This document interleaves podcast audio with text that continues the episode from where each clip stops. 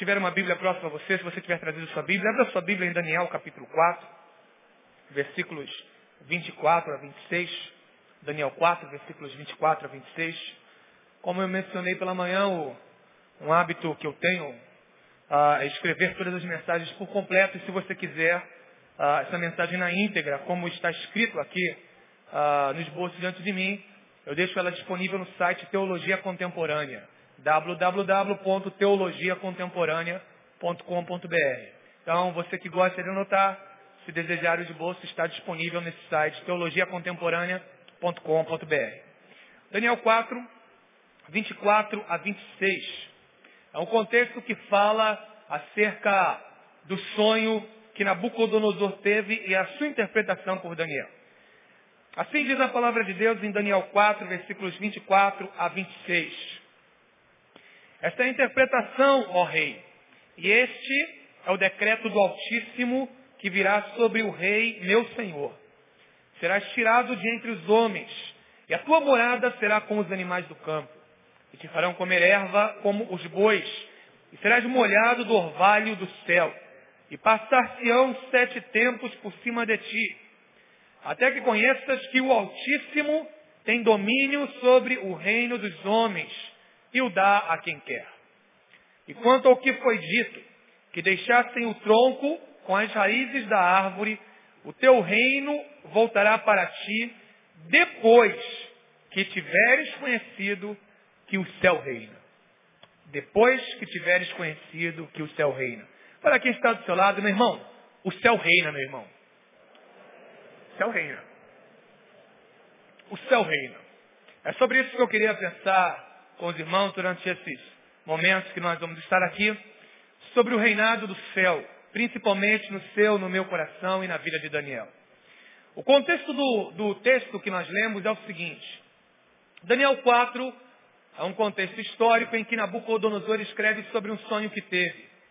Não o sonho do capítulo 2, da estátua de ouro representando os impérios. Um outro sonho, bem estranho, por sinal, mas diferente, era um sonho de Deus.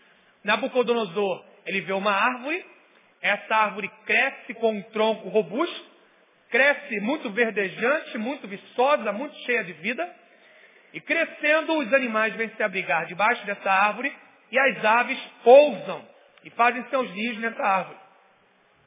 Só que, lá pelas tantas, Nabucodonosor, no seu sonho, houve um anjo que ele chama de vigilante. E diz que o vigilante diz que já está no tempo de cortar aquela árvore.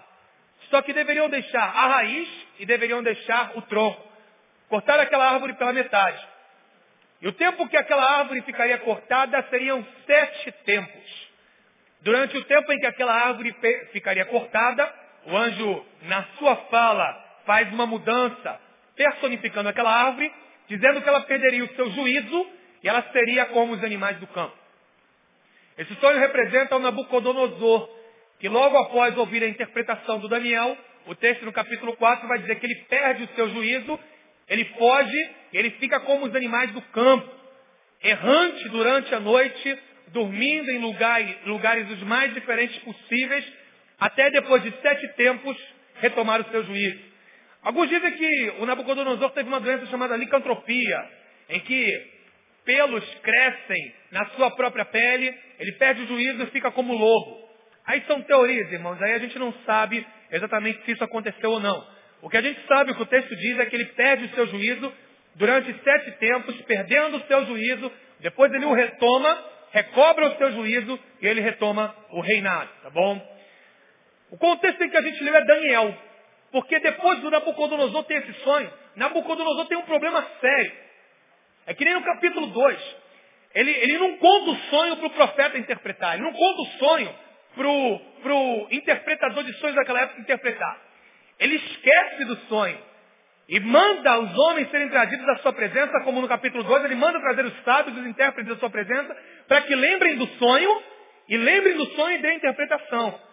Já é prova da interpretação de sonho, né? Só se Deus der para a gente, a gente coloca, a gente apresenta. Agora, se alguém chega para você e diz, olha, interpreta meu sonho, ora a Deus, pede uma palavra de Deus para interpretar meu sonho. Você fala, tá bom, conta o sonho. Não, não.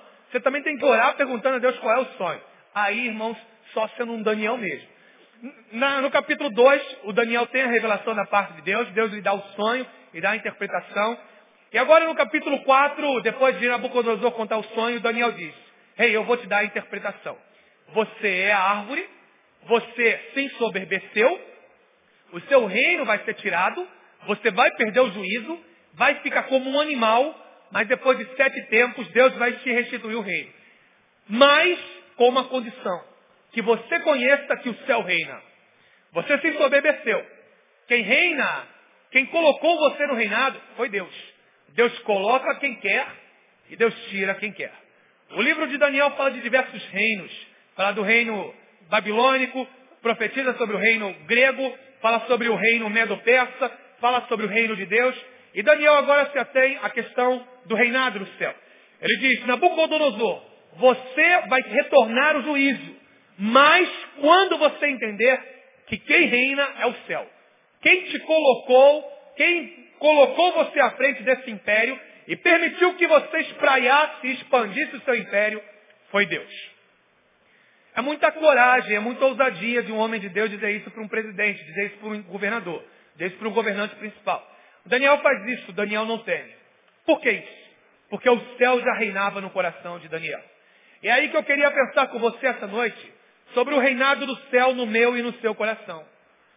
Pelo céu reinar no coração de Daniel, Daniel pôde fazer coisas das quais nós estamos falando cerca de 2.500 anos depois de Daniel. Então eu gostaria de convidar você, a junto comigo, que nós analisemos nessa noite se no nosso coração o céu tem reinado. Quando eu digo do céu reinar, eu digo os valores do céu. Eu digo os princípios do céu.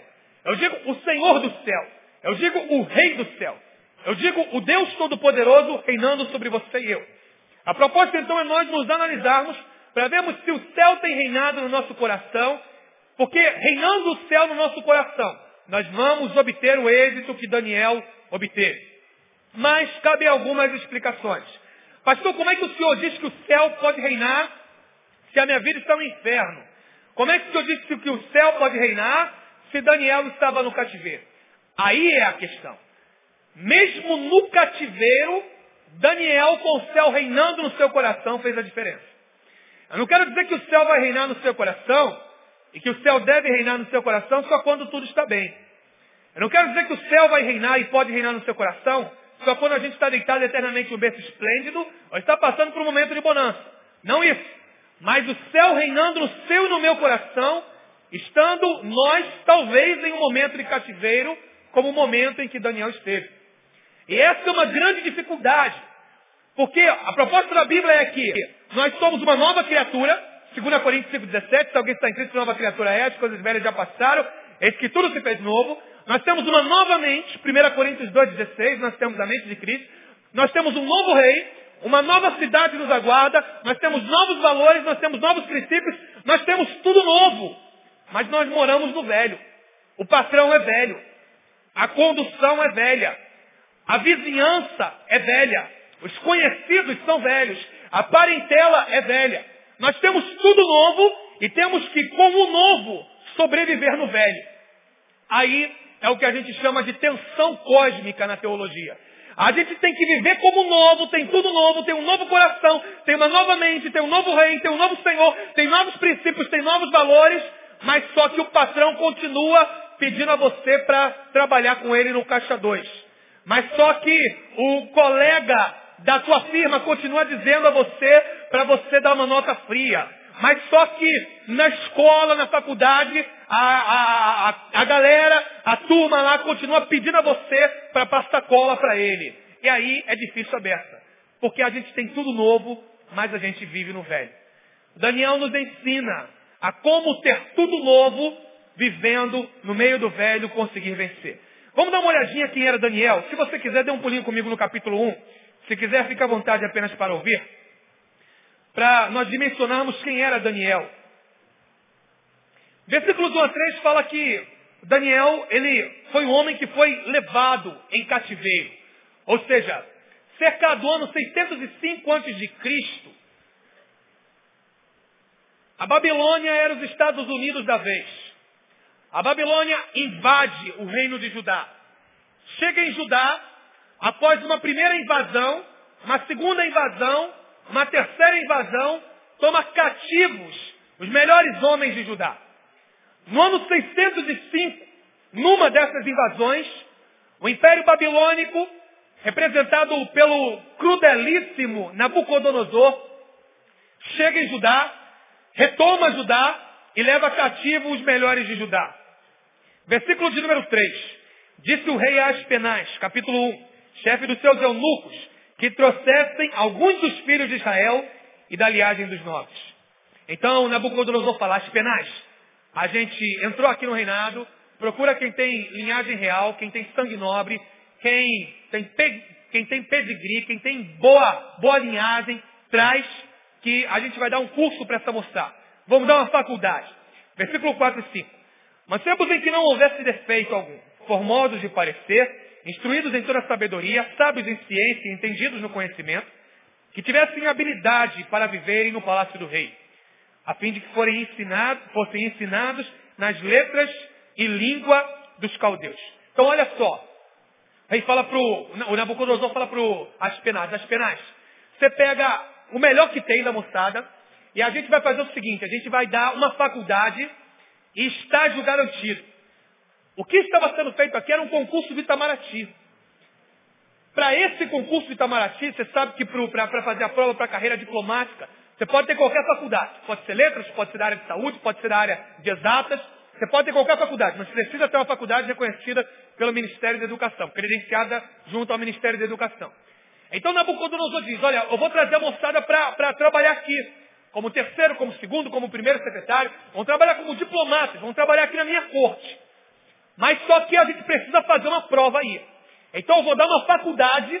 Que faculdade? Versículo 4. Letras e linguísticas. Então vou dar uma faculdade que vai abordar essas áreas. Conhecimento de humanas em geral. Vão sair licenciados em letras, bacharelados em letras. E depois disso eles vão ter um estágio aqui. Vou dar um estágio por minha conta. Nesse estágio, no final, eles vão fazer uma prova. Quem passar está aprovado para viver aqui no Itamaraty. Quem passar está aprovado para viver no meu palácio, para me ajudar, para ser um, um, relações diplomáticas aqui do meu palácio. Versículo 5. O rei determinou que a ração de cada dia, a porção do manjar do rei e do vinho que ele bebia, e que assim fossem criados por três anos, para que no fim pudessem estar diante do rei. Então a, palavra é a seguinte: três anos de faculdade de letras e linguística, depois disso eles vão ter um estágio, depois do estágio vão ter uma prova. E, e diz para a moçada, bandejão gratuito. Vão comer no meu bandejão. Imagina o bandejão de Nabucodonosor. Galeria gourmet todo dia, irmãos. Sei lá, porcão. Na galeria gourmet eu estou jogando por baixo. Né? Bota aí, galeria gourmet, porcão. Sei lá, é, vai, vai multiplicando aí os, os, os restaurantes finos. Cê, cê, qual? Coca-Cola de graça? Bota Coca-Cola de graça nisso. Light, Diet, Zero, um, dois, três, deve ter todo tipo de Coca-Cola. Todo tipo. Era, era ser criado, irmão, junto do palácio do Barack Obama da vez. Imagine você ganhando uma bolsa para estudar em Howard e o seu bandejão sendo no, no, na Casa Branca do Barack. É mais ou menos essa situação. Os meninos ganham uma bolsa integral de faculdade de linguística e letras e tem o bandejão garantido pelo rei. Só que o Daniel, Ananias, Misael e Azarias fala, esse bandejão a gente não vai comer. Interessantíssimo, não é? Eles chegam e falam, esse bandejão a gente não come. Por quê? Subentende-se que é, no, meio oriental até hoje, comer uma refeição com alguém significa que você tem uma amizade, que você tem comunhão, é partilhar dos mesmos valores e princípios. Naquele momento, entende-se que esse manjar, muito possivelmente, era um manjar que era oferecido às divindades epocais. As divindades das quais o Império Babilônico rendia a, a sua ação de graças, rendia o seu reconhecimento. Daniel, Ananias, Misael e Azarias fala, não, a gente não vai comer desse bandejão. A gente vai ter outra dieta. As penais, a gente vai fazer um trato com você. A gente tem certeza que a gente vai sair esbelto desse trato mais dez dias, dê só legumes para a gente, que aí vai ficar tudo certo. As penas diz, é, eu vou dar legume para vocês, se o trato não der certo, vocês ficam magros e a minha cabeça vai rolar. Negativo. Não vou acordar com o trato não. Eles não desistem. Eles vão até o chefe dos dispenseiros. Versículo de número 11. Aí Daniel apela para o chefe dos dispenseiros e para ele, ele fala no versículo 12, experimenta teus servos dez dias, fazendo que se nos deem legumes a comer e água a beber. Pois é, aí a Coca-Cola à disposição. Estava tá Coca-Cola à disposição, mas ele fala, Coca não, vou beber água. Que coisa, né, gente? Se, se colocar aqui Coca-Cola à disposição de gente, tem gente que vai explodir tanto tomar Coca-Cola, né? Daniel não, ele fala, Coca não, eu vou tomar uma aguinha e legumes, vai ser a minha dieta. Depois de dez dias, irmãos, o, o, o, dispenseiro, o dispenseiro concorda, dez dias eles estão provados. E olha o conceito de saúde naquela época, verso 15. Ao final dos dez dias, apareceram seus semblantes melhores. Estavam mais gordos do que todos os mancebos que comiam a porção do manjar do rei. É interessante, né, como o conceito muda. Antigamente o conceito de saúde era estar gordo. Né? Você vai para alguns interiores, quando o, a, a, minha esposa é mato-grossense, rondonopolitana, ah, o meu sogro é de Cuiabá. E toda vez que eu vou visitar o meu sogro, se ele me vê mais gordinho, é alegria. Ah, você está com saúde. Eu não, estou tentando perder a barriga, estou tentando queimar essa gordurinha. Não, você está com saúde, deixa assim, tá bom, tá melhor. Né, do que naquela época que o seu paletó listrado era de uma listra só. Né, fininho, gente fina. Não, tem que, que cuidar. Mas em alguns lugares no interior, o conceito de saúde você sabe que é estar gordinho. Hoje, na mídia, o conceito de saúde é estar esbelto está magrinha, está sarada. No tempo de Daniel, não. O conceito é ele estar um pouco mais forte. Não significa que ele estivesse aqui com gordura, porque estava comendo legumes e água. Mas que ele estivesse sadio, que ele estivesse, que ele estivesse firme, que ele estivesse robusto. Ele passa naquele teste, depois desse tempo, versículo de número 19, 18 e 19, ao fim desse tempo, dos três anos, ao fim do tempo em que o rei tinha dito que os trouxessem, o chefe dos eunucos os trouxe diante de Nabucodonosor, e o rei falou com eles, e entre todos os, eles não foram achados tais como Daniel, Anania, Ananias, Misael e Azarias. Por isso permaneceram diante do rei. E em toda matéria de sabedoria e de inteligência sobre o que os reis lhes fez pergunta, os achou dez vezes mais doutos do que todos os magos ou astrólogos em que havia em todo o seu reino. E Daniel esteve até o primeiro ano do rei Ciro. Então, depois de três anos, de faculdade de letras de linguística, depois daquele bandejão, depois daquela dieta, daquele tratamento VIP, depois do estágio eles vão fazer a prova. Irmãos, Daniel, Ananias, Misael e Azarias gabaritam o concurso de diplomacia. Imagina você, o pessoal fazendo prova de diplomata hoje, gabaritando. O mínimo que a gente vai dizer é que o cara é um crânio, cara é um cabeção, o cara é fantástico. Eu não conheço alguém que tenha gabaritado todas as provas. O texto diz que em toda matéria, o texto não diz que foi só em língua portuguesa. O texto não diz que foi apenas em uma língua que eles escolhessem, o inglês ou o francês. O texto não, não diz também que foi apenas na área de humanas, na área de ciências políticas. O texto diz que em qualquer coisa que examinaram os homens, eles não apenas gabaritaram, mas os segundos, os outros colocados ficaram dez etapas, dez posições, dez vezes a menos do que eles. Irmãos, como Deus abençoou esses meninos. Como Deus abençoou Daniel, Ananias, Misael e Azarias. Porque o reino, o céu reinava no seu coração. Entenda, eles estão fora da sua terra. Eles estão em um lugar inóspito. Eles estão no cativeiro babilônico. Pastor, localiza a gente, Iraque. Então eles estão tirados de Israel, são levados para o Iraque. Ali no Iraque recebem essa instrução para viverem no Palácio Real e estão longe da sua terra. Ou seja, a situação era contrária. Daniel, Ananias, Misael e Azarias poderiam ficar chorando o tempo todo, reclamando e usando o jargão conhecido do Hart, não é? Aquela velha hiena. Ó céus, ó vida, ó azar. Não era o jargão deles. Daniel tinha o céu reinando no seu coração. Por isso, à luz do que Daniel fez, eu queria que você e eu pensássemos nas atitudes que Daniel tomou. Para que, assim como o céu reinava no coração de Daniel, e Daniel conseguiu, no cativeiro, mudar tanta coisa, obter tanto êxito, você e eu possamos fazer isso. Babilônia e Egito, quando tem um Daniel e quando tem um José, são apenas terreno plano para Deus manifestar a sua glória.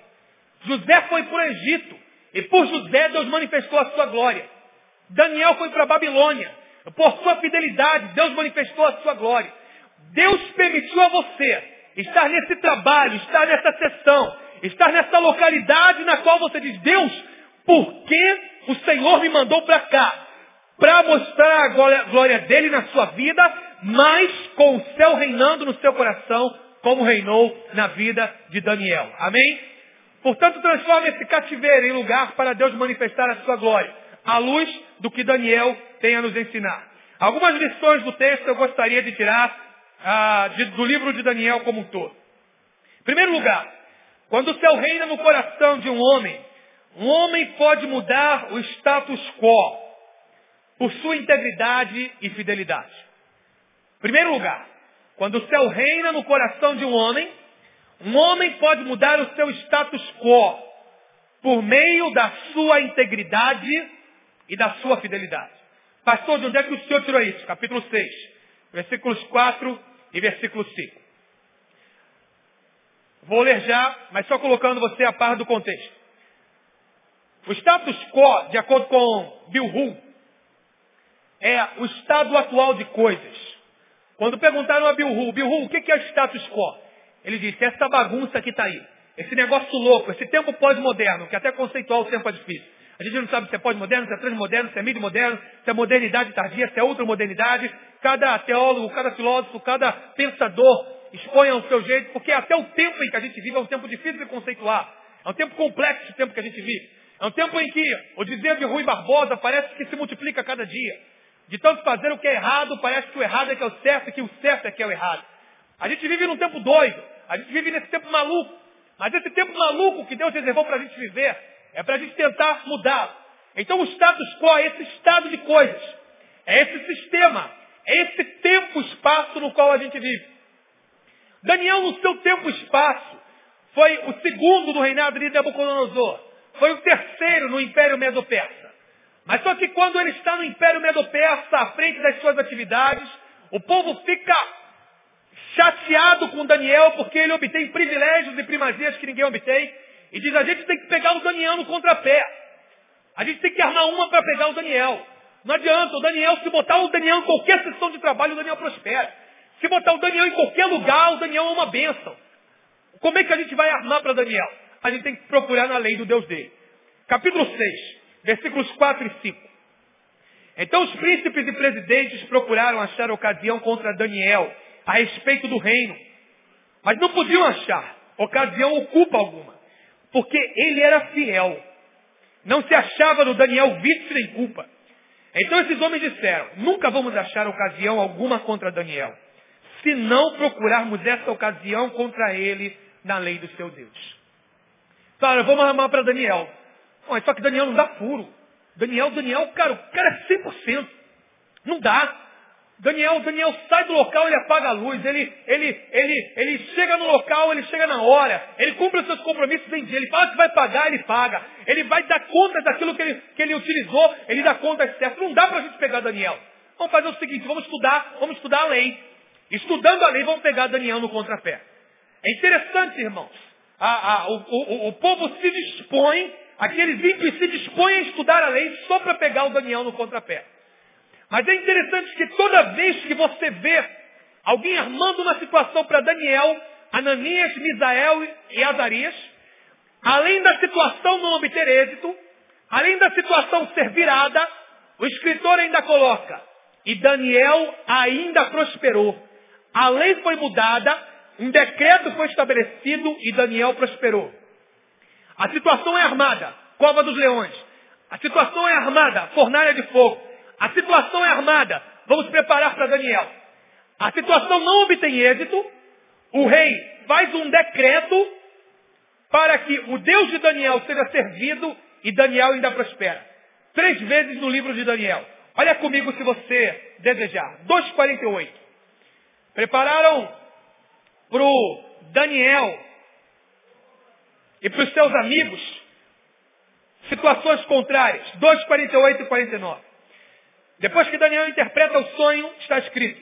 Então o rei engrandeceu Daniel, lhe deu grandes dons e o pôs por governador de toda a província da Babilônia, como também por principal governador de todos os sábios da Babilônia.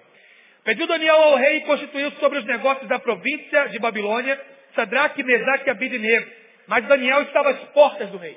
Então decreta, Daniel agora vai ser governador, depois de interpretar o sonho. E seus amigos vão ter lugar especial no meu palácio. Daniel 3, 29 e 30.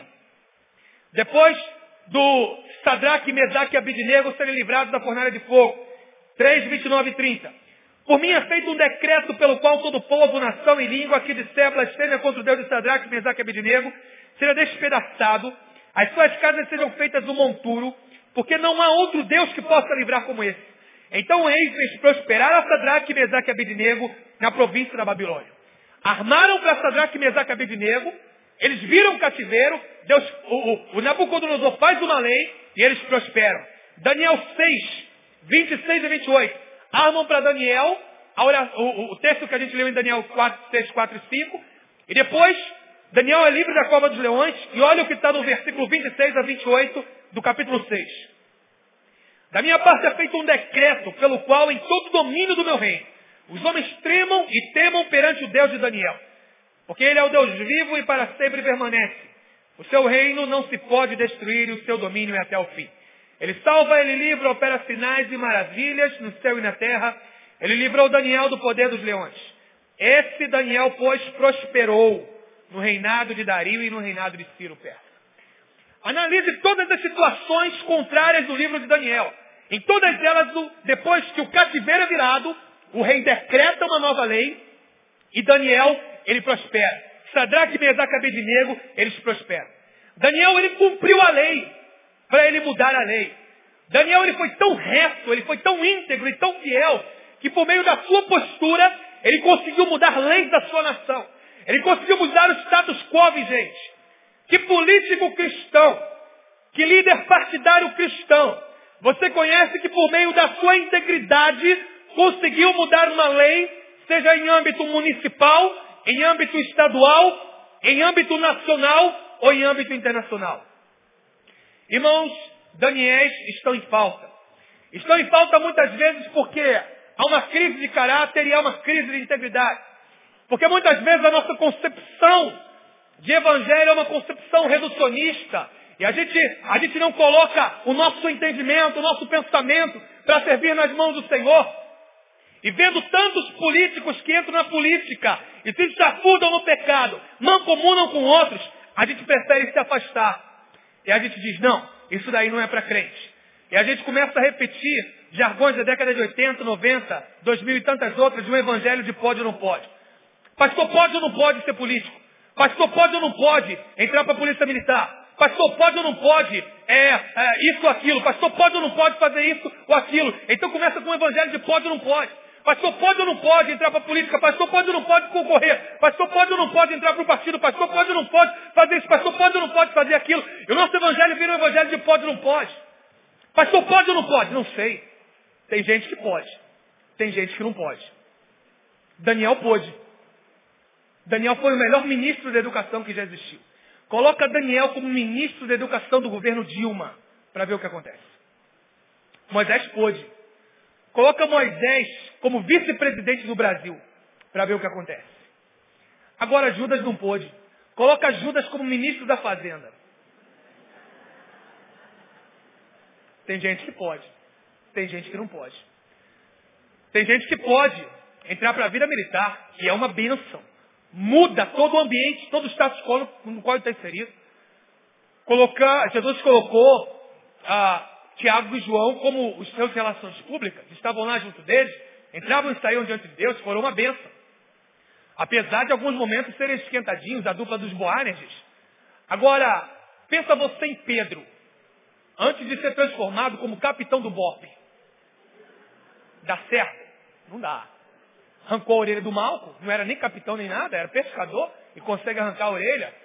Como é que ele arranca a orelha? Porque ele mira na cabeça. Ó. Ninguém mira na orelha, mira na cabeça. Mirou na cabeça. O cara afastou, ele acertou a orelha. Ninguém mira para acertar, eu vou, vou, vou matar, eu vou cortar a orelha. Não.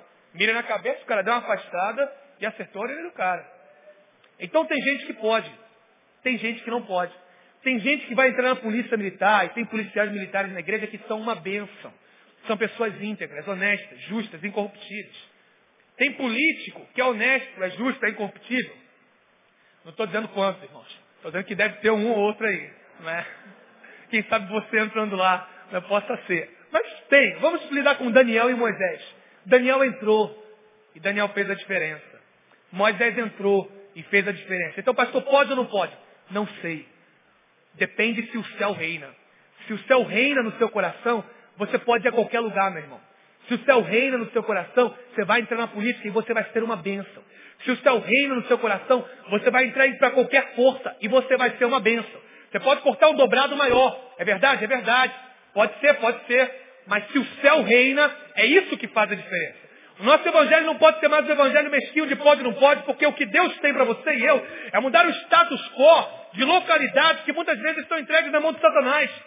Eu me lembro, em, em 2002 e 2003, eu pastorei uma localidade distante daqui, Bittheim. Bittheim é, é, é um município de, de Stuttgart. Stuttgart é a capital do, do estado do Baden-Württemberg, um dos cinco estados de Alemanha. Quando você vai evangelizar na Alemanha, a, a evangelização é diferente. Você vai dar um folheto, o cara não aceita só um folheto. O cara quer saber o que está escrito ali para pegar o seu folheto. Você dá uma palavra, ele, ele te questiona. Ah, muitas vezes eu dava um folheto, eu ia fazer uma evangelização, parar um tempo com um camarada, ele amassava o folheto na minha frente, jogava em cima de mim e falava, para que, que eu quero isso?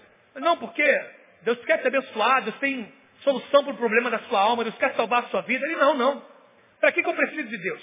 Batia assim no braço, e dizia, eu trabalhei muito, meu filho. Eu estudei muito. Eu tenho um bom emprego. Eu tenho uma boa família. Eu tenho uma boa casa e muito dinheiro. Onde é que Deus me ajudou? Então entrava nessa colocação. Não uma nem duas vezes. Várias vezes. E o evangelho de pode ou não pode, eu não saí para responder aí. Um grupo de adolescentes punks estava numa estação, na, na, na, em, em países frios, os melhores lugares para você evangelizar é dentro da estação de trem. Via de regra, os países desenvolvidos são pontuais e grande parte deles muito frios, climaticamente. Quando eu cheguei para a implantação da igreja, fazia 5 graus. Tinha um dia que eu tinha que visitar um colega da igreja em Berlim, um irmão da igreja em Berlim. Brasília, o nome dele. Ele morava em Berlim, norte. Falei, e aí, a gente pode ir fazer a visita hoje? Ele pode, pastor, vem que a gente está aguardando. falei, mas eu quero saber quanto está fazendo. Pastor, hoje está menos de 26,5. O senhor pode vir preparado. falei, negativo, menos 26,5. O que, que eu vou fazer com menos 26,5, meu irmão? Tem misericórdia do anjo, que menos 26,5, ninguém aguenta. Você entra no freezer, é mais quente do que isso. É muito frio, irmãos. Quando sai fumaça pela boca, está frio. Fumaça pelo nariz é muito frio. Quando você sai, sai fumaça do corpo inteiro, do rosto, do braço, da mão, é frio demais. É muito frio. Então o lugar para evangelizar não é na rua. Na rua não tem ninguém. O camarada para o carro na porta de casa, entra no carro, o carro tem aquecedor, vai para a localidade e tem aquecedor. Você não vê gente na rua na época de frio, o local para evangelizar é nas Banhofes, nas estações de trem. A estação aqui em cima. A Banhof, o local onde se espera embaixo. É uma grande galeria que, que tem shoppings, tem ah, tudo ali embaixo. Né? Ah, bem preparado ali. O trem passa na hora. Se é para passar 9h29, ele passa 9h29. 8h28, ele passa 8h28. Então o que, que se faz? 30 segundos antes do trem passar, todo mundo sobe e ninguém fica na plataforma. Funciona. Então o local para evangelizar é nas Banhofes, porque é quentinho, fechado, todo mundo fica ali esperando o trem para passar na hora certa. Evangelizando um dia na Banhof, um grupo de punks lá do outro lado, fomos dar um, uns folhetos para aqueles punks adolescentes, e quando deu um folheto, o menino questionou, falou, o que, que é isso? Falei, isso é um folheto, aí atrás está o endereço da igreja, convidando você para participar de um culto pra, junto com a gente lá, onde a gente está, lá em Bithai. Eu vou, mas eu vou se você me responder uma pergunta. Não sei, se eu responder, você vai? Vou. Então a gente fecha o contrato. Se eu responder, você vai, você leva a tua galera, você leva a moçada que está contigo. Manda a pergunta. Ele, olha, se Deus é tão bom como vocês advogam, por que ele permite com que hajam crianças que nasçam na África e morram de fome? E eu, ganhando aquele tempo técnico, né, falei, olha, se eu responder, você vai? Eu estou ali dando aquele tempo para o fax descer. Aquele, aquela enrolation para o fax descer do céu para a terra. O tempo técnico, não é? Se eu responder, você vai? Vou. Vai mesmo? Você e a turma toda? Vou.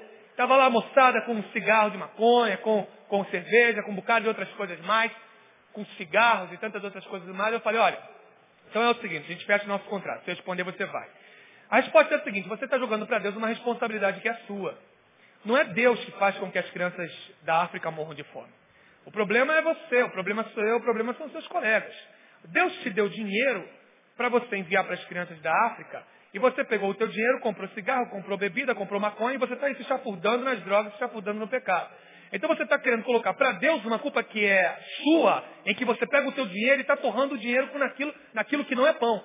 Pega o teu dinheiro, economiza, ajuda pelo menos uma criança da África, que as suas dúvidas vão ter, ter, terminar. Então não joga para Deus a culpa que é tua, porque Deus já te deu o dinheiro e as crianças da África morrem de fome é por sua causa e é por causa de gente como você que torra o seu dinheiro naquilo que não é para torrar. E amanhã eu quero vocês todos lá na igreja. Respondi a ele. Respondi aquele menino, respondi a moçada e a moçada foi na igreja. Aquilo era um sábado, ela foi na igreja naquele domingo. Por que, que eu estou dizendo isso a você? Porque o nosso evangelho não, não, não, não é um evangelho de pode ou não pode, gente. O pode ou não pode não soluciona todas as questões. Um pode ou não pode não, não, não muda status quo. Um pode ou não pode não foi o evangelho de Daniel. O reino, o, o céu reinava no coração de Daniel. E por isso Daniel conseguiu, pela sua integridade, mudar o meio no qual ele estava inserido. Então a proposta para você é, se você está num lugar extremamente ruim, se você está numa sessão que não te agrada, se você está numa vizinhança ruim, se você está num lugar contrário, se você está reclamando do lugar onde você está, a minha proposta para você não é que você mude de lugar. É que você mude o status quo, o estado das coisas onde você está inserido. Porque Deus quem mandou você como missionário para lá. Porque Deus que mandou você fazer a diferença para lá. E por meio da sua integridade, e por meio da sua fidelidade, você pode mudar aquele lugar. Andrew Murray, famoso missionário do século XIX, era um ministro conferencista internacional, um pastor holandês. Convidaram Andrew Murray para fazer uma série de conferências evangelísticas na África do Sul. A igreja anglicana holandesa da África do Sul convidou Murray para fazer essa conferência evangelística. Murray foi lá, pregava. Pregava, pregava e pregava. Só que os valores e princípios de Andrew Murray eram muito altos. Ele pregava confrontando, ele pregava concitando aqueles que ali estavam no arrependimento. E os líderes daquela igreja, desconfiados se Andrew Murray vivia aquilo que ele pregava, contrataram três detetives. E falaram para aqueles detetives, pesquisem a vida de Andrew Murray enquanto ele estiver aqui. Dioturnamente. E vejam se o que Murray prega é pelo menos aquilo que ele vive. No final daquela semana, aqueles detetives impactados pela vida de Andrew Murray voltaram aos que o haviam enviado para investigar. E os conselheiros e líderes daquela igreja perguntaram, o que Andrew Murray vive é realmente aquilo que ele prega? E os investigadores disseram, Andrew Murray não prega nem metade da vida que ele vive. O seu caráter é tão libado, a sua conduta é tão íntegra e as suas atitudes são tão idôneas que o que Murray prega não é nem metade daquilo que ele vive. Irmãos, eu não sei qual a situação que nos cerca, mas eu sei que pela integridade, pela fidelidade que a gente vive, a gente pode mudar o lugar onde a gente está. Se você recebesse, ao sair daqui esta noite, uma seguinte proposta. Você aceitaria levar para sua casa e passar uma semana com você a Crispoli, uma super nani espiritual, para ficar passando com você uma semana, fazer as anotações com você e no final dizer se está tudo certo ou se está tudo errado, ou você ia para o banquinho, o banquinho da meditação, né? o banquinho da, do pensamento, né? o banquinho do pensamento, ou você ia para o banquinho do pensamento no final dessa semana. Se a gente designar uma super nani para ir com você para casa, final da semana você vai para o banquinho do pensamento, ao final da semana ela diz, esse aqui vai mudar o ambiente no qual está inserido. Pergunta aí para quem está do seu lado, a Super Nani pode voltar com você essa semana inteira? Pode. Semana inteira.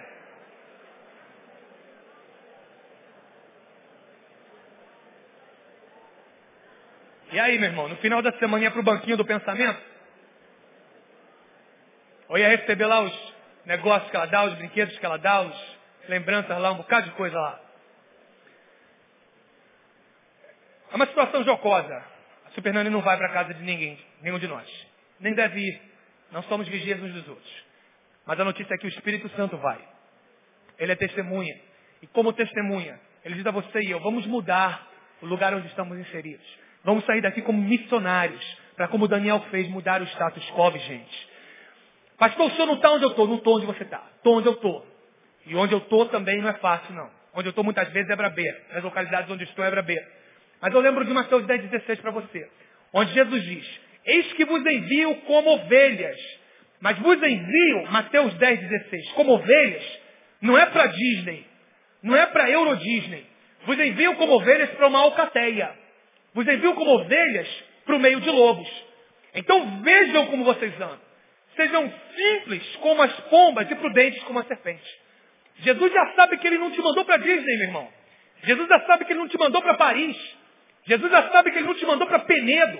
Ele não te mandou tirar umas férias em Bariloche. Ele sabe que ele não te mandou para lá.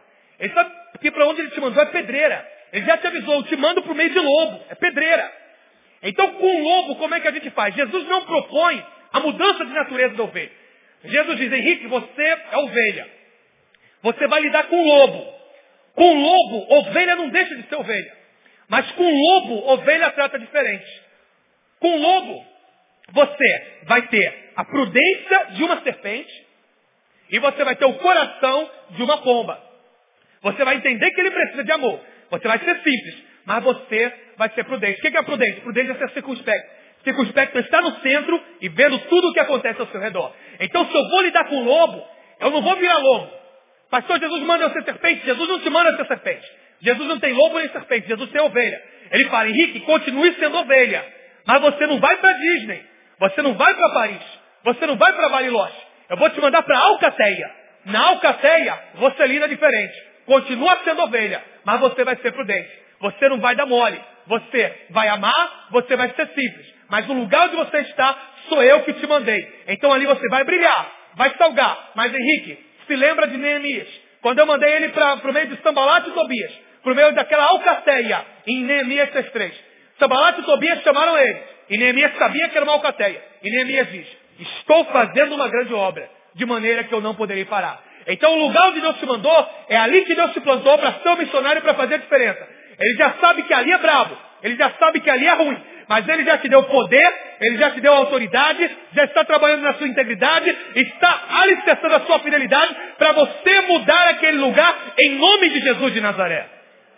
Mude o lugar no qual você está inserido. Não se deixe ser mudado, moldado, transformado por ele. Mude o lugar como Daniel mudou. Segundo lugar. Então, em primeiro lugar, quando o céu reina, um homem pode mudar o status quo por meio da sua integridade e fidelidade. Segundo lugar, quando o céu reina, analisamos a situação de uma maneira coerentemente espiritual. Segundo lugar, quando o céu reina, analisamos a situação de maneira coerentemente espiritual. Irmãos, tem, tem havido muitos congressos de teologia no Brasil. Congressos bons. Congressos bons. Ah, nós temos aí de 9 a 11 de novembro o congresso para professores de teologia na ETAL, na Escola de Pastores de Niterói. Ah, nós temos, acabamos de sair de um congresso da APMB, Associação é, de Professores de Missões do Brasil, em Caldas Novas, Goiás, congresso tremendo. Ah, 20 a 23, 20 a 22 de março do ano que vem, o Dr. Russell Shedd está fechado com o Seminário Teológico Betel, vai estar ministrando uma conferência teológica ali no Seminário Teológico Betel. Muitas conferências teológicas e conferências teológicas boas hoje. Mas isso é sintomático. As conferências teológicas se multiplicando e a literatura com a sua nomenclatura. Pensa comigo o nome de alguns livros que têm feito sucesso na contemporaneidade. No meio cristão. Augusto Nicodemos Lopes. É... Fugiu o nome. Ah, o que estão fazendo com a igreja? Pergunta dele, um livro. Israel Belo de Azevedo. Igreja, acabou. Gente cansada de igreja. Ah, igreja, por que me importar? Ou seja, uma sequência de livros tentando dizer a você e eu por que devemos ir à igreja. Ainda o nome de um livro. Por que ainda devo ir à igreja? Esse é exatamente o título de um livro. Isso é sintomático. Por quê? A teologia que tem sido pregada, a teologia que tem sido falada, as ministrações que têm sido feitas, muitas vezes tem sido de uma incoerência e irracionalidade que beira o absurdo, que beira a ilogicidade, que beira simplesmente alguma coisa, permitam-me, eu sei que é um pouco, um pouco forte, mas, mas irracional. Por quê? A teologia da prosperidade chega pesado dizendo que Deus é tão bom que vai te dar casa, comida e roupa lavada, mas você não precisa ter nenhum compromisso com Jesus, você não precisa ter nenhum compromisso de obediência. A teologia aberta chega dizendo que Deus ele não conhece nada do que acontece amanhã, você é dono do seu nariz, e simplesmente Deus é tão amoroso que entrega o seu nariz para você, para você ser dono do seu próprio nariz e perder saudações para Deus. Então essas teologias vão se multiplicando, vão fazendo uma lenha no meio evangélico e o evangelicalismo fica na situação em que a gente vê. Você e eu precisamos orar e analisar a situação na qual a gente está inserido de uma maneira coerentemente espiritual. Olha comigo Daniel capítulo 9. Daniel estava no cativeiro. Daniel era um homem pedra 90.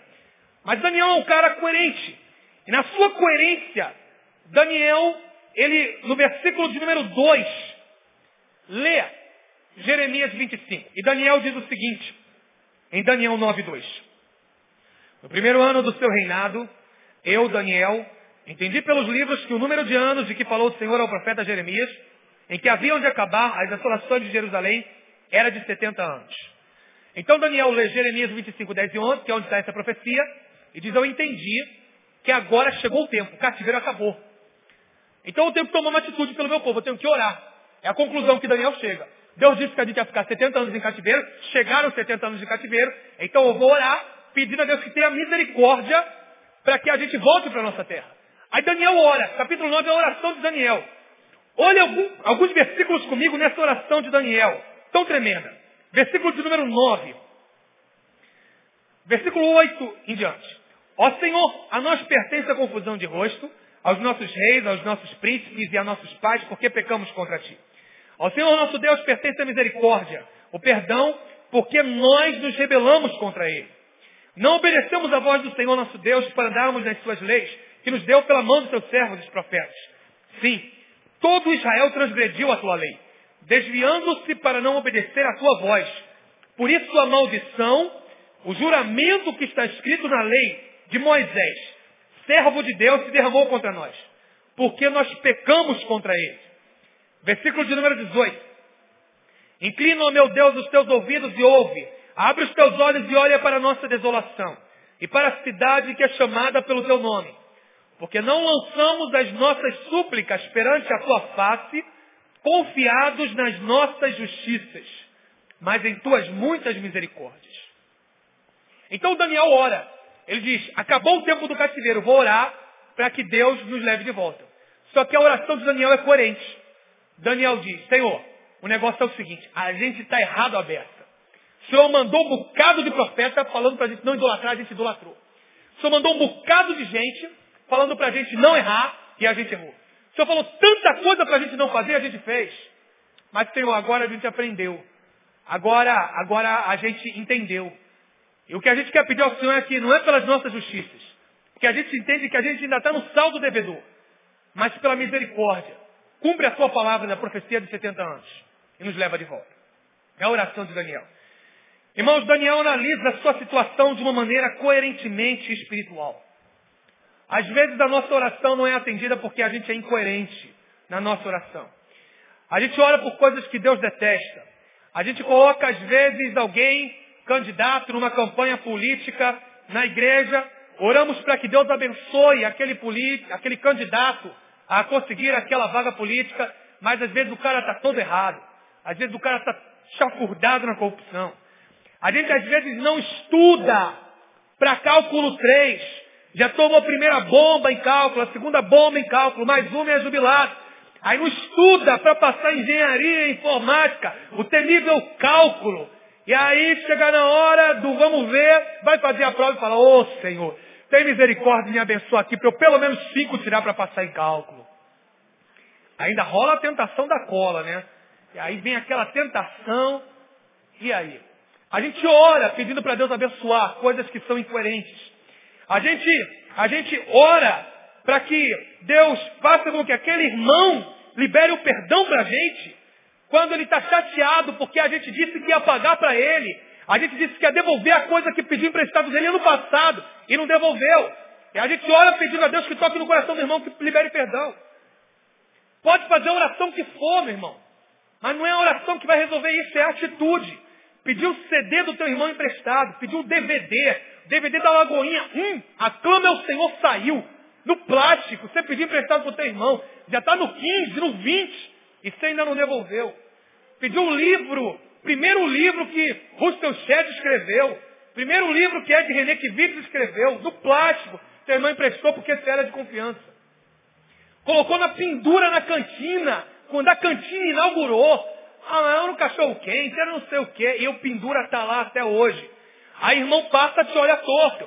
Você fala, ô oh, Senhor, tem misericórdia daquele irmão para que toca no coração dele, para que ele me libere perdão e tal. Mas o que libera perdão aí é a atitude. Então o que, que você faz? Você vai chegar em casa hoje, vai, vai para vai, vai, vai o teu hack, lá no hack, olha os livros que estão emprestados que não são teus, pega na tua estante os CDs, os DVDs, vai para a cozinha, faz uma limpa lá, copo de liquidificador, pote de batedeira, tabuleiro de bolo, forma de pizza, vai na carteira, pega aquele um, dois, três reais que você pediu emprestado ao irmão, há dez anos não pagou, separa tudo isso.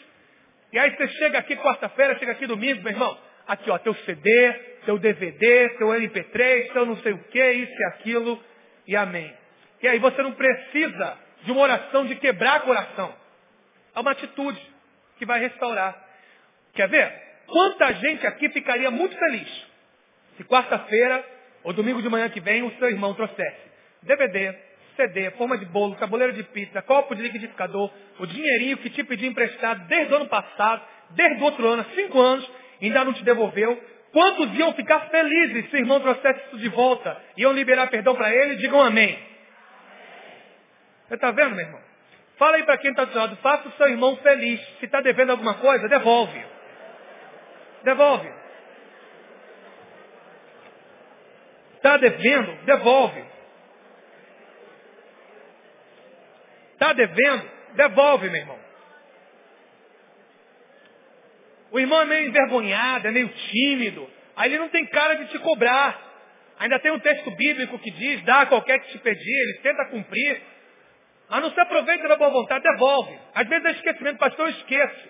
Chega em casa hoje, não deixa para amanhã. Amanhã você tem muita coisa, amanhã você vai esquecer. Faz hoje. Bota a chave em cima, a carteira em cima do negócio. E aí, quando você sair, você já vai lembrar. Por quê? Precisamos analisar de uma maneira coerente. Às vezes a gente quer mudar a nossa circunstância, a gente quer orar, mas a gente não é coerente.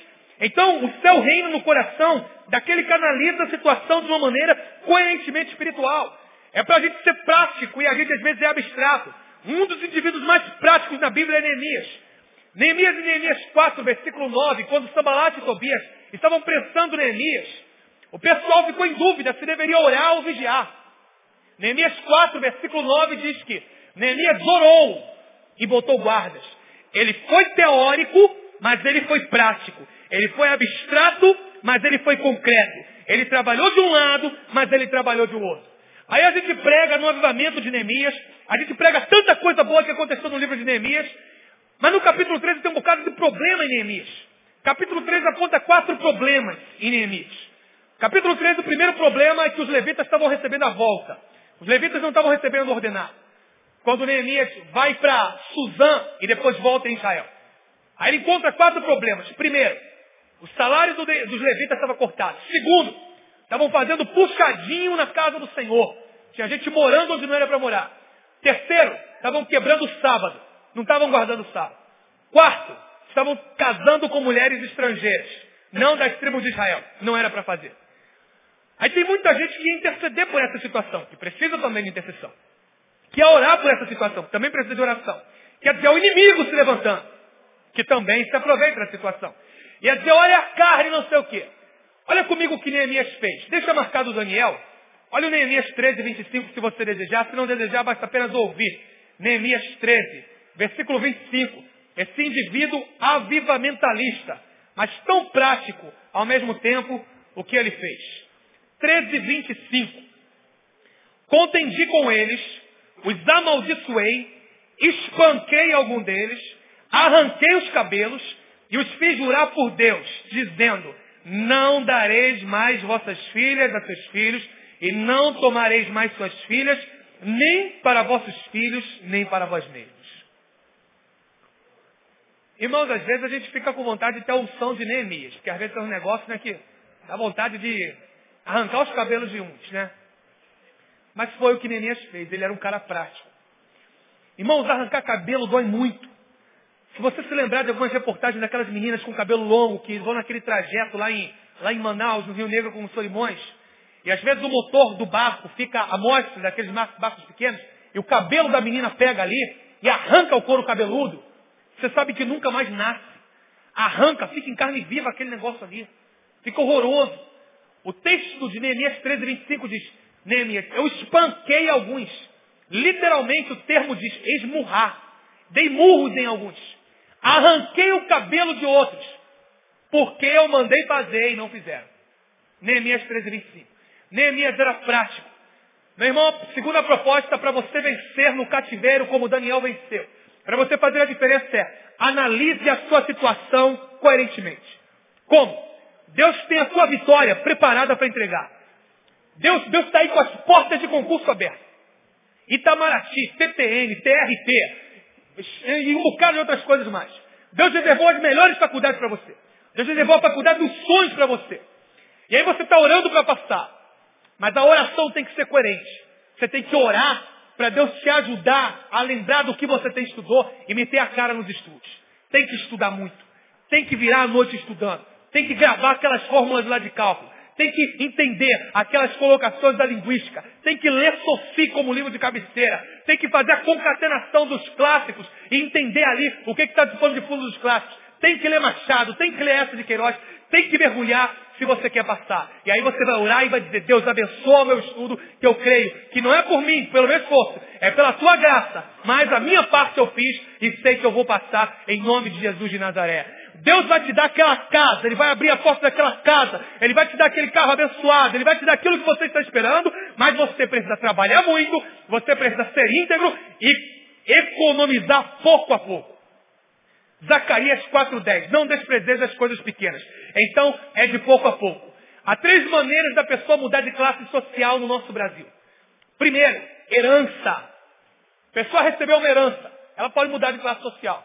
Você casou com aquele gato, casou com aquela gata. E com aquele gato, com aquela gata, o papai era, tinha a possibilidade de falar, olha, eu vou te dar um apartamento para você começar a sua vida. E está desempregado, eu vou te empregá-lo na minha multinacional. Tá, tá, tá numa situação difícil, vou te dar um carrinho para você andar daqui para lá. Testemunho do seminarista há um ano atrás no seminário Betel. Estava de serva, crente, servo de Deus, obediente, namorou com uma menina. Depois de namorar com ela, o pai não cristão chamou esse, esse menino depois de quatro meses e falou, vem cá, você é sério mesmo, eu estou vendo isso. Você quer casar com a minha filha? Quero. Então vamos marcar logo esse casamento? Não, não, não tem condições, estou procurando emprego e tal. Camarada sério, as portas não estavam se abrindo, mas um camarada idôneo, gente boa. Olha, não, não, vamos, vamos deixar mais para frente, porque eu quero casar com a minha casa, é, pronta, organizada, e espera mais um pouquinho. Não, a casa eu resolvo. Pode deixar que eu vou comprar uma casa para você. Comprou uma cobertura em Vila da Penha, a zona sul da zona norte, é o que o pessoal fala lá, né?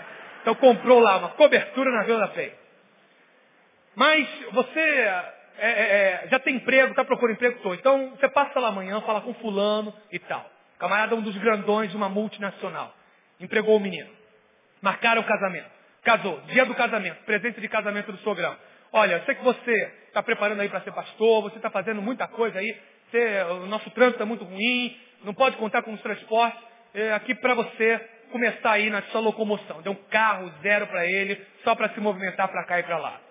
Já casou, irmão. A Lia já está já tá fechado. Ah, Deus tem a bênção para você também. Não sei se tem irmão, se tem irmã. Sei que foi a bênção daquela pessoa lá. Deus abençoou ele lá. E ele testemunhando, dizendo, pastor, ano passado, o único lugar em que não pegava bala na minha casa era no banheiro. Que quando saía tiro lá no jacarezinho. Eu tinha que ir para o banheiro da minha casa para não pegar tiro em mim. Eu estava na minha banheira de hidromassagem na minha suíte, lá na minha cobertura, e lembrando de quantas coisas boas Deus fez comigo. Herança do sogrão.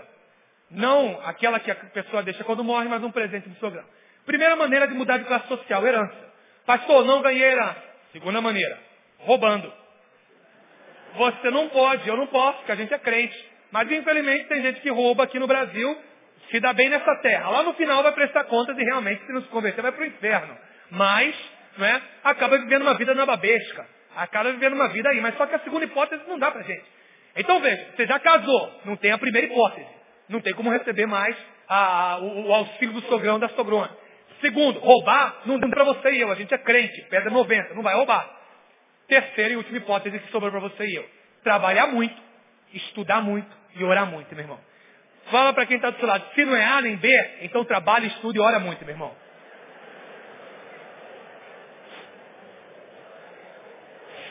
Se não é A, não é B, trabalha muito, ora muito, estuda muito. Por que, que eu estou dizendo isso, meu irmão? Porque o desejo de Deus é que você e eu sejamos, sejamos abençoados, mas coerentes. Daniel, ele prosperou, mas com coerência. Daniel, ele foi bênção, mas com coerência. Então, Deus tem os melhores empregos, os melhores concursos, as melhores faculdades para você. Ele quer concretizar isso. Mas você e eu precisamos fazer a nossa parte. Então, em primeiro lugar, onde o céu reina, o status quo é mudar.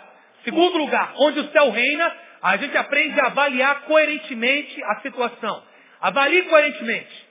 Será que essa sua oração, para que Deus faça você passar nesse concurso, pode ser respondida com o tão pouquinho que você estudou? Será que essa situação no teu casamento pode ser mudada? Você ainda chamando ele de tribufu, de carcará e jogando um sapato na cabeça dele? Então precisamos ser coerentes. Trate com gentileza no seu casamento. Trate com carinho. Mude o seu coração. Deixe o céu reinar, para que ali a situação mude em nome de Jesus de Nazaré. Terceiro e último lugar. Em terceiro lugar, quando o céu reina em nosso coração, nossa percepção espiritual se torna mais concreta. Terceiro lugar, quando o céu reina em nosso coração, nossa percepção espiritual se torna mais concreta. Eu não, não vou ler os textos aqui para ganhar tempo, mas depois faça um estudo sobre Daniel. E veja que muitas visões e revelações que Daniel recebeu, Daniel ele ficava enfermo.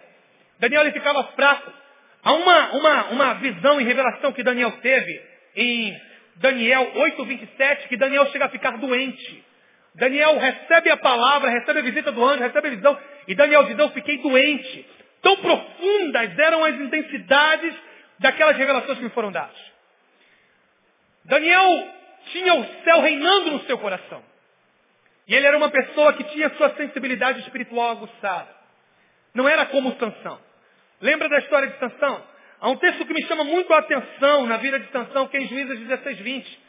Que diz que Sansão, depois que se engraçou lá para o lado de Dalila, capítulo 16, versículo 20 diz, Sansão não percebeu que o Espírito de Deus já tinha se retirado dele.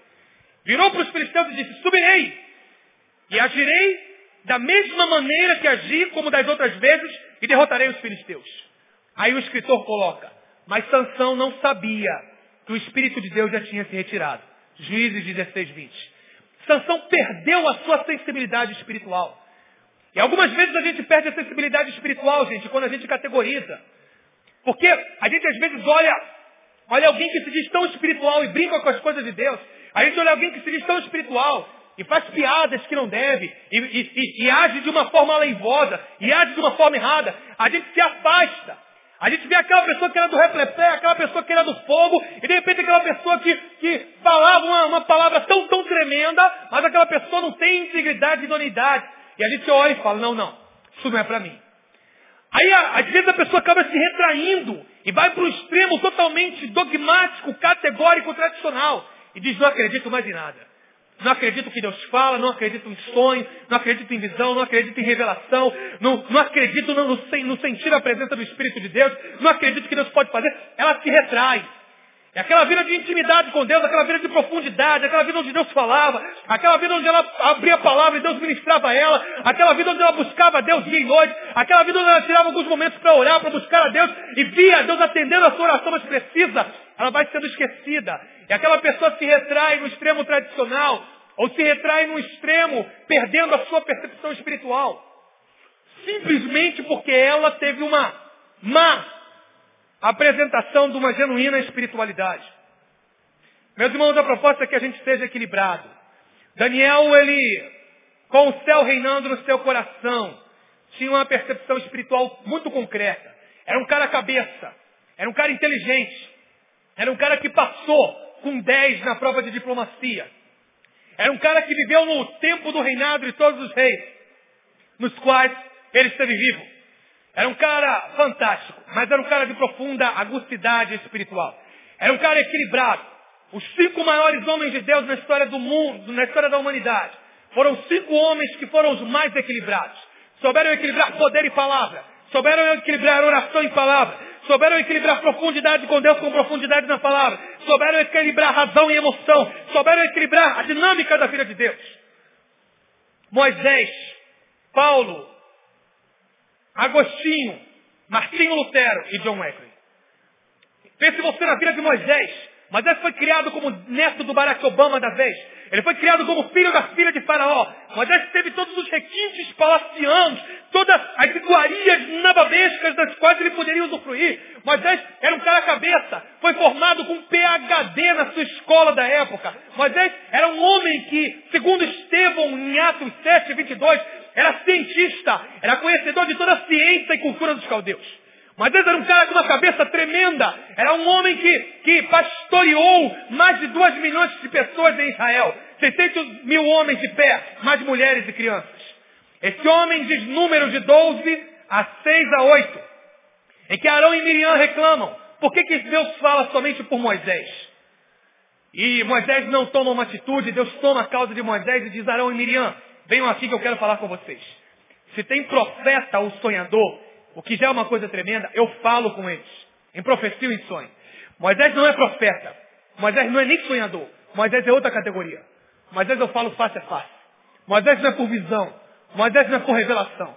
Moisés é face a face, boca a boca, Moisés é meu amigo. Como é que vocês não temem falar contra meu amigo? Veja, um PhD, cientista, estrategista, neto de Faraó, era o homem que conhecia Deus face a face. Pense você em Paulo, poliglota, falava o grego, o hebraico, o aramaico, o latim, conhecedor de toda a cultura da época, PhD em teologia rabínica, um homem com uma cabeça fantástica, que nos deixa 13 epístolas profundíssimas. Esse homem escreve, 2 Coríntios 12, de 1 a 4, Conheço o homem se no corpo não sei, se fora do corpo não sei, foi arrebatado até o terceiro céu e viu coisas que ao homem não é lícito falar. Esse homem era PHD em teologia rabínica, esse homem era poliglota, mas esse homem era um homem que foi arrebatado até o terceiro céu e conhecia Deus na profundidade. Pense você em Aurélio Agostinho, que era professor de retórica, lógica e gramática. Era uma cabeça fantástica do seu tempo. Escreve obras profundas e tremendas. Converte-se ao Senhor Jesus Cristo.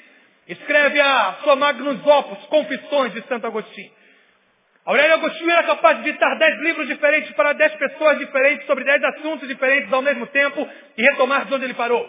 Ele começava a ditar para um sobre lógica, para outro sobre retórica, para outro sobre aritmética, para outro sobre gramática, para outro sobre música, para outro sobre geometria, para outro sobre astronomia. Voltava lógica, retórica, gramática, aritmética, música, geometria, astronomia, voltava lógica, retórica, aritmética, gramática, música, geometria, astronomia. Ele retomava de onde ele parou de cabeça. Dez assuntos diferentes, dez pessoas diferentes ao mesmo tempo. Esse Agostinho, Escreve uma das obras mais profundas da humanidade, em Confissões, dizendo a alma do homem anda inquieta até encontrar o seu descanso em Deus. Só não perde o amigo quem tem a todos por amigo no amigo que nunca se perde. Cristo. Esse homem era um homem que equilibrou profundidade de vida em Deus e conhecimento. Assim como Martinho Lutero. Assim como Paulo. Assim como Moisés. Assim como John Wesley. O quinteto tremendo de equilíbrio, de razão e emoção, palavra e poder Aurélio Agostinho, Martinho Lutero, John Wesley, Paulo e Moisés. Porque a Bíblia orienta o equilíbrio. A Bíblia orienta as duas asas do avião. Mateus 22, 29. Errais não conhecendo as Escrituras. Mas não é só Escritura, é poder. Errais não conhecendo as Escrituras e o poder de Deus. Mateus 22, 29. Mateus 23, 23.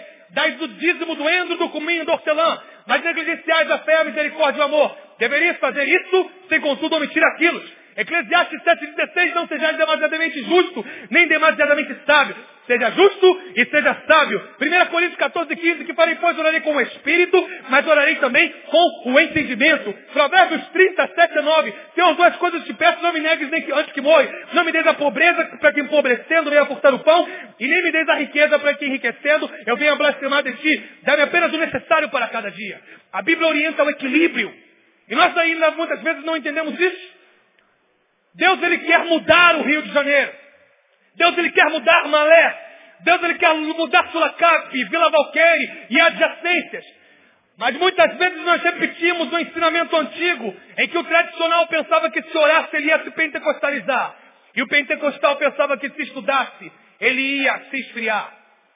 Não é só oração, não é só poder. Foi Yom Tzu, palavra sem espírito causa tecnicismo. Espírito sem palavra causa fanatismo. São as duas asas do avião.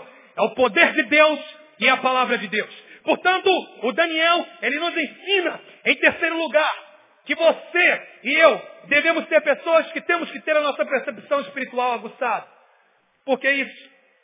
Talvez por ter visto tanta gente brincar com a vida espiritual, tanta gente brincar de orar, tanta gente brincar de profundidade de vida com Deus, tanta gente ser uma na sua frente e outra fora da sua frente, você se retraiu, e aquela sua vida de intimidade com Deus, aquela sua vida de busca, aquela sua vida de percepção, aquela vida de mergulho na intimidade de Deus, aquela vida de conhecer aquilo que o Espírito Santo tinha para você e eu, talvez tenha sido abandonada.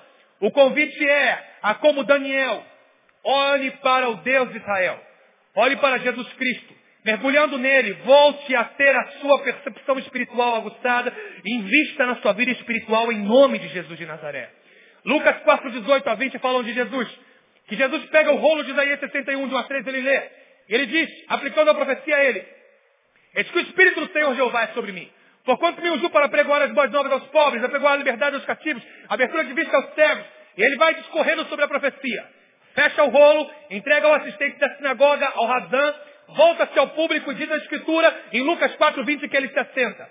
Depois de Jesus sentar, o texto em Lucas 4,20 diz, os olhos de todos na sinagoga fixaram-se em Jesus. Irmãos, havia uma expectativa espiritual em torno do que Jesus ia falar. As pessoas paravam. Quando Jesus entrega, um jovem de 33 anos, entrega a escritura para um dos responsáveis por aquela sinagoga, ele se senta.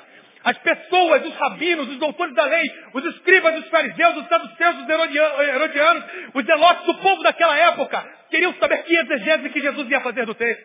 Queriam saber o que aquele homem ia ensinar. Queriam saber o que ele ia falar. A vida de Jesus gerava uma expectativa espiritual. Precisamos de gente hoje cuja vida nos insufle o desejo de ter uma expectativa espiritual, de saber o que virá de lá, de saber o que virá daquela localidade, de saber o que virá daquela pessoa. A sua vida e a minha vida em nossa faculdade, em nossa localidade, em nossa vizinhança, em nossa empresa, em nosso trabalho, em nossa comunidade, em nossa parentela, em nossa família, em nossa igreja, no meio de nossos familiares. Tem que gerar uma expectativa espiritual. A nossa vida tem que ser uma vida tão padrão na vida do Senhor, na vida de Jesus Cristo, que as pessoas possam olhar para você e saber que olhando para você, Cristo que habita em você, Jesus que habita em você, ainda há esperança em nome de Jesus de Nazaré. Daniel era um homem que tinha percepção espiritual concreta. E o meu convite a você, esta noite, reserve um tempo antes de você dormir um pouco maior do que reservou de ontem para hoje. Prostre-se aos pés do Senhor, se ajoelhe. Deixa Deus falar com você, deixa o Espírito Santo te envolver. Deixa o Espírito Santo envolver o seu coração, a sua vida. Descansa no Senhor, espera nele. Muitas vezes, quando não tiramos esse momento de oração, ficamos tão irascíveis, ficamos tão antipáticos, ficamos tão grossos. Piscamos o farol do nosso carro para aquele que está na frente, para que ande mais rápido. Perdemos a oportunidade de abençoar falando de uma maneira grossa, ao invés de uma maneira gentil. O convite a você é, volte a ter aquela sensibilidade espiritual que você tinha em algum tempo, que se perdeu pelo caminho, por alguma situação contrária que você viu. E deixe o Espírito Santo envolver sua vida e seu coração de uma maneira equilibrada. Estude muito, mas ore muito. Ame muito, mas entenda muito. Mergulhe, equilibrando a sua vida espiritual com a sua vida intelectiva. E você vai ser bênção para a contemporaneidade da nossa época. Amém? Irmãos, a conclusão que eu chego de tudo isso é que o céu reinava na vida e coração de Daniel. Isso para o Daniel era uma realidade inolvidável, ele não podia esquecer, da qual ele tinha que ensinar a Nabucodonosor.